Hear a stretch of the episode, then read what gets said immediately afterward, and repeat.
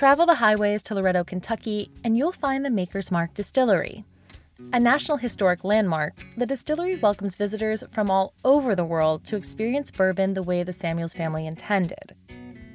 The bourbon was created by Bill Samuels Sr., but the distillery in the bottle, with each bottle hand dipped in that iconic red wax, was the brainchild of his wife, Margie Samuels. Today, Margie and Bill's grandson Rob runs a distillery and invites everyone to stop by and experience a home place of Maker's Mark just the way his grandparents had, with friends and great bourbon. For their dedication to the craft of quality bourbon making and their support of the Southern Foodways Alliance, we thank them. Maker's Mark crafts bourbon carefully. Please enjoy it that way. In South Louisiana, black men have played a key role in the region's oyster industry for centuries. Yet today, it's difficult to find any black men in oystering. In this episode of Gravy, Kayla Stewart speaks to one of South Louisiana's last black oystermen. Their discussion dredges up the realities of modern aquaculture, how we got here, and what the present means for the future of South Louisiana's oystering culture. I'm Sarah Camp Milam. I'm Melissa Hall. You're listening to Gravy. Gravy. Gravy. Gravy. A production of the Southern Foodways Alliance, Gravy tells the stories of the changing American South. Kayla Stewart has the story.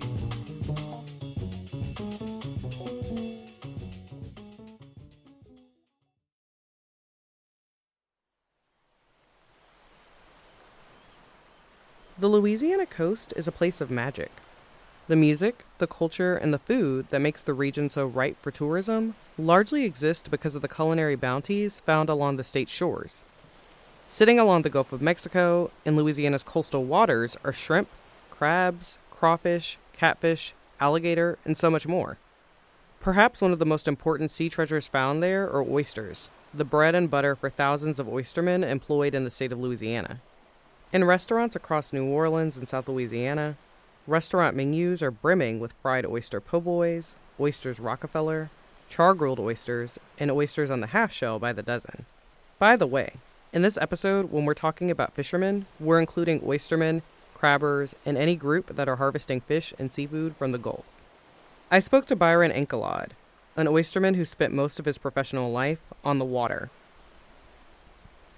I'm from Point LaHache, Louisiana. I'm 68 years old. I met Byron at his daughter's home in Belle Chasse in Plaquemines Parish, about 30 miles north of his hometown, Point LaHache, which is about an hour from New Orleans. Byron is a respected figure in this community. He's a father, a local constable, and one of Louisiana's longtime oystermen. Byron descends from a long line of black men who oystered for a living and remembers going out on the water with his relatives early on. They've been taking us on boats since we were children, and my father, he left out the, the oyster uh, business at an early age because he started driving trucks, you know. And my grandfather, who built boats, built a boat, his own boat. Uh, uh, you know, I had all these uncles that was like another father to us, you know and uh, that's all they ever done was fish oysters. Byron fondly recalls life out on the water, searching for the prized oysters. Dad and uncles would be out there opening oysters. Well, they open one for the pot, and then we'd suck up one, you know. So you, it was part of our diet, you know. Fish, oysters, shrimps, that's what we grew up on. And the taste? Well, for Byron, it's practically too good to describe. It's a smooth taste to me. I mean, it's it's it's uh, uh it's a sweet taste to me. I mean, you know, it's not bitter or anything, and I don't know why no one would have a problem eating it because it, it's really a, a, a really smooth taste. I love it. You know, I love them. And oysters from this area specifically hold a special place for him that oyster that basically was to me the best oyster in the world, you know, and uh, and it was you know it was an abundant supply, you know, so. Byron's life revolved around oystering. For generations, hunting and fishing put food on the table in this part of Louisiana. During his preteen and teen years, Byron began really developing his technical oystering skills. I think I was about 13 when I first started going out on my own and coon, what we call cooning oysters, which is a nickname because of the raccoon, you know, named after the raccoon. And we, I'd go out there and, and my uncle Albert, who, who had a little boat and and and maybe I might have been, yeah, I think I was younger than that. Might have been 9, 10, 11 years old when we, we used to get overboard and he we'd throw the oysters in the boat, you know. And grandmother would tell us, go back there and give me some oysters and some crabs. And we'd give us a couple of chicken bones or chicken necks and we'd go catch crabs. You know, that's just, that's, that was the life. Byron's route towards becoming a professional oysterman wasn't linear. He served in the United States military and considers himself a proud Vietnam veteran. When he returned home, he worked on a naval base and at an oil refinery to support his wife and children. But Byron didn't love that work the way he loved being out on the water. That was wasn't where my heart was. My heart was on the water, you know, and I went back to it. Around 1975, when Byron was in his early 20s, he decided to buy a boat to make a living harvesting oysters for local vendors and oyster shops. He called his business Encalade Fisheries. I was able to, to establish a business and, and, and over time, and, and that's what I did. And I, yeah, I supported my family, and, and I like to think I did a pretty good job. He did indeed. Byron raised three children, and he taught his nephews how to harvest oysters. But today, Byron says that his generation is likely the last generation of black oystermen to maintain a dominant presence in Louisiana's oystering industry. I got cousins right now that still trawl and, and have boats and stuff. Not too many of them. Some of them are still fishing oysters, you know, uh, uh, and and because there's not much left. Black men have played a key role in Louisiana's oyster industry since enslavement. During this time, they'd oyster for their slave owners, and those white slave owners, of course, kept the profits from their hard work. After enslavement, black men in Louisiana and across the South continued to play a key role in the industry. But some of their white counterparts, feeling threatened by the new competition, took steps to limit their success. They implemented laws supposedly set to protect the environment even though black fishermen and hunters had a history of being more environmentally conscious than their white counterparts, who relied on dredging techniques that damage oyster reefs. They created a more industrialized industry that requires new, expensive equipment. Over time, it became increasingly difficult for black men to make a living in the industry. But many, like generations of men in Byron's family, still found ways to survive and thrive. For a while, Byron was one of those men. He ran Encalade Fisheries while training his younger relatives in the tricks of the trade, had become a mentor to other black men in the community, and had become so well regarded in the industry that he eventually became president of the Louisiana Oystermen Association. Then came the BP oil spill.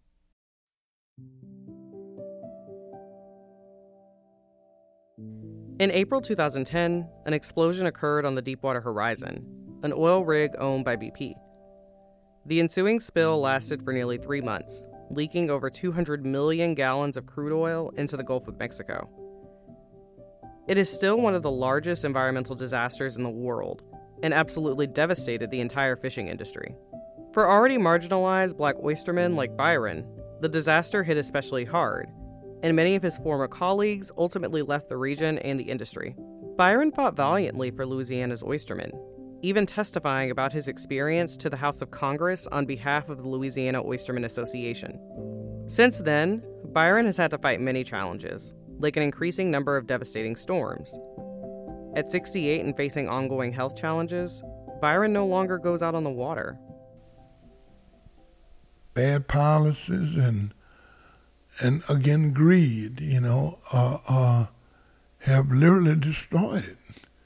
And they like to say it's because of overfishing, but it's not. That's one of the furthest things from the truth. You know, when an oyster and, and an animal cannot reproduce, then eventually you're going to have a problem. In recent years, coastal restoration projects have introduced more fresh water, disrupting the habitat of various sea creatures, like oysters.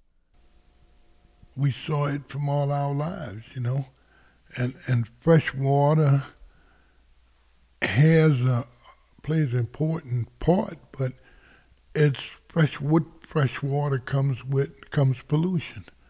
You know, I mean, when we look at the nutrients and uh, the runoff from the fertilized farms up north and things, that's devastating for oysters. These man-made channels and fresh water and runoff from the Mississippi River, you know, you don't have the same water or the same sediments no more, you know. And the thing is, you know, you're killing off a lot of the animals in order to say, and, and no one is more for coastal restoration than a fisherman. He made it clear that a number of issues, including racism, rising costs, and environmental challenges, have plagued the industry within the last decade, making it nearly impossible for black men to continue working in the industry. There's no one thing you could put your finger on and say this is what caused it. Now there are some that may have had more more impact on it than others. Of course, harvesting too. The way we harvest oysters was one of the things, but that was policy. That was the state policy. Oysters should have never been put in a situation where they had to be industrialized.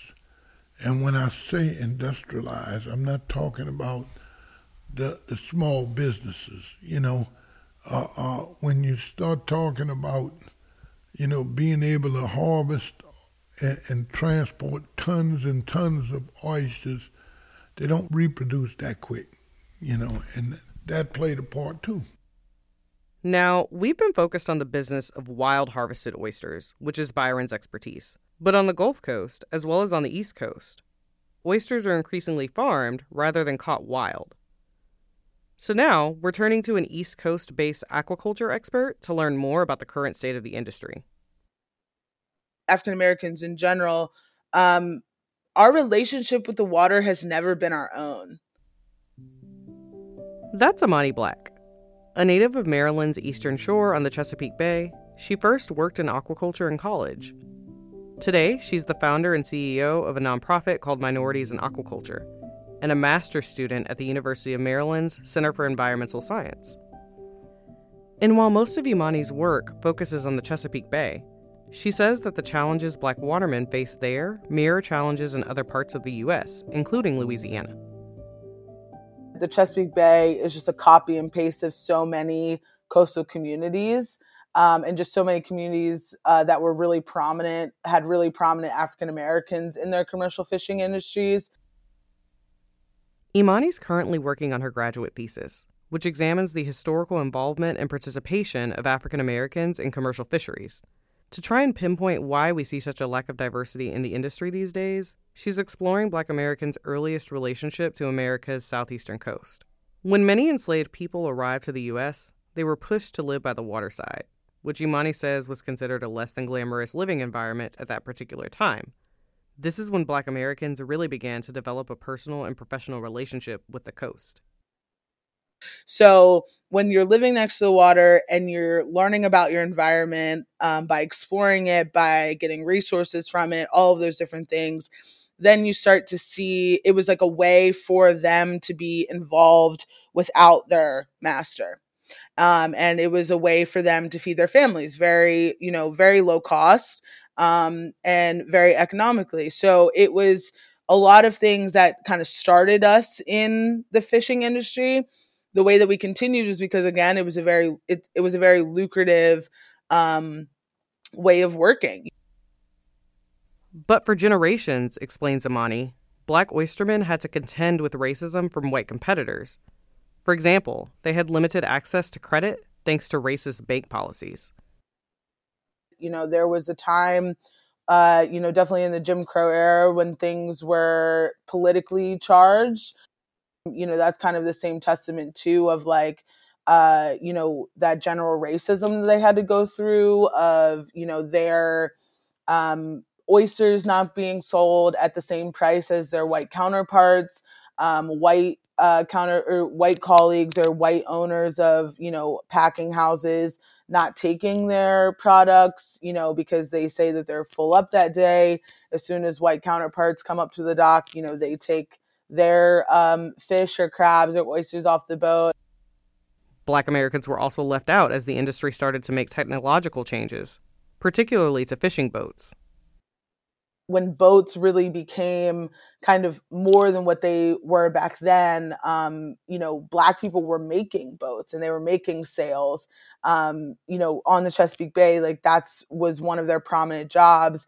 And so as like the fisheries started to expand, and so remember that being an oysterman or being a waterman was not considered a glamorous job. It wasn't considered as a wholesome job.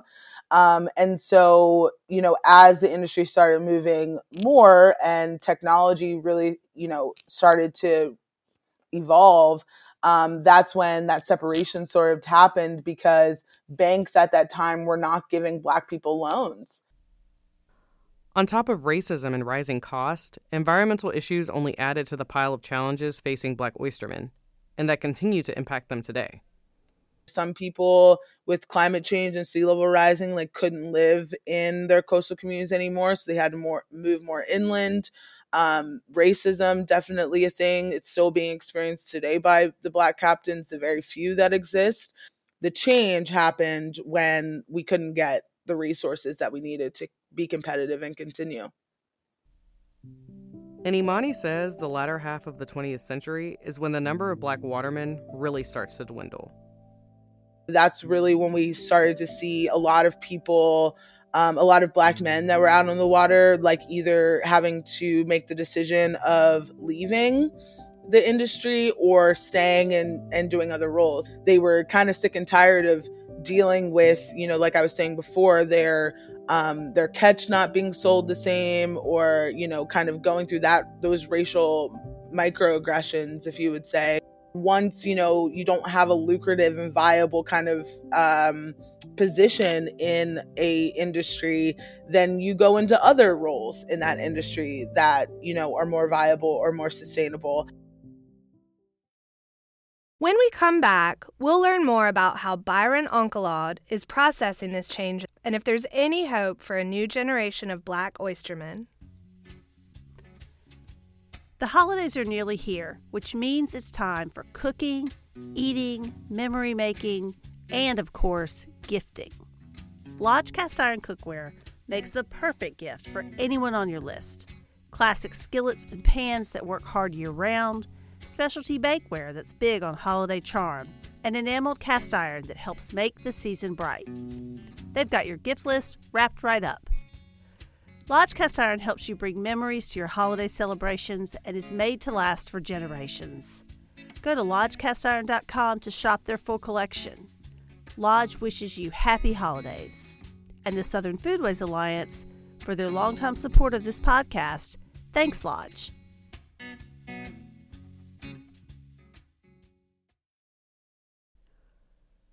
For Byron and other families like his, being unable to oyster is more than just losing a job, it's losing a legacy. It's losing the opportunity to pass down knowledge to the next generation. We we talking about values and things that that style of life teaches you. And it teaches you how to support yourself and your family. That's one of the main things. And according to Imani, that loss is devastating to the entire industry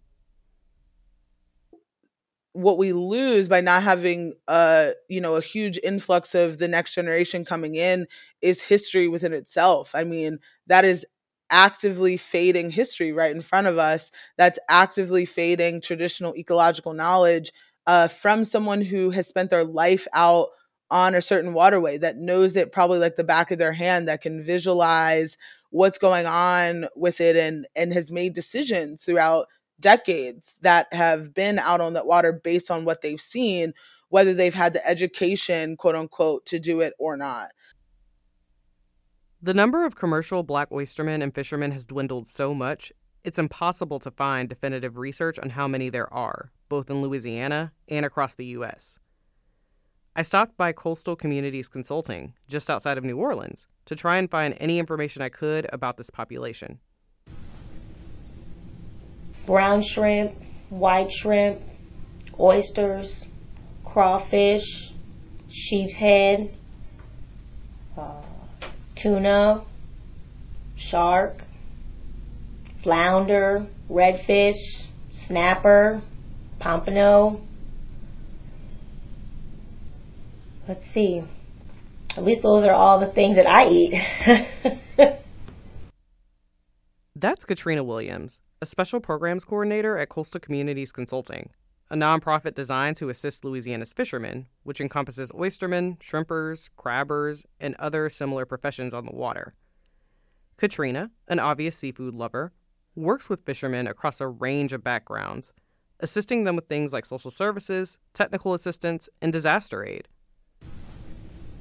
Within the seven parishes that we work in and even beyond, the the people that we work with have come from all the way as far as Vietnam, Cambodia, uh, to Honduras, Croatia, generational African American fishermen, uh, native born American uh, fishermen, uh, Creoles, Cajuns, a lot of different people from different walks of life. And despite the large number of black Americans in the region, Katrina has had difficulty connecting with black people in the industry. The few African American clients that we do have uh, tend to be older. Um, I would say on average 58 the oldest uh, client that I personally have assisted is 80 years old, um, and uh, primarily any African American fishermen that I have come across, whether it be in work or just outside of work, have uh, dominated the oyster harvesting industry. The few remaining local black oystermen that Byron knows, a number that you can literally count on one hand, are all above the age of 60. And this mirrors trends around the country. In the Chesapeake Bay, there's only, you know, 10 that are African American men that are working out on the water, and nine of them are all over the age of 60, just like the uh, oystermen in, in Louisiana. And as the cost of staying competitive skyrockets, profits are decreasing across the industry, discouraging a new generation of commercial fishermen it's just a really, really expensive, labor intensive business to to be in. Lower income communities, when people have kids, they encourage them to go to school, move away. Byron largely agrees. I mean, to go out there and harvest oysters now in the places you have to go you know, you, you got to start off, you're talking about uh, uh, probably the cheapest you're going to get by with to really do it at the level I was doing it. You, you need a, a half a million, million dollars just to invest in a business. Yeah. And before, all I needed was a little $5,000 boat motor. I can go out there and make, make all the money my, and support my family, you know, and you can't do it no more. As fewer black oystermen work Louisiana's waters, a vibrant culture is fading. Esteemed New Orleans chef Leah Chase once said that her restaurant, Dooky Chase, relied on black oystermen for some of the restaurant's main dishes. Other chefs have followed her lead of using local purveyors, including award winning Melissa Martin of New Orleans Mosquito Supper Club. Katrina hopes this focus on locally sourced fish and oysters continues, but also hopes chefs and cooks seek out black folks who may be doing this work, no matter how few there may be for me being here, it's it's it's vibrant.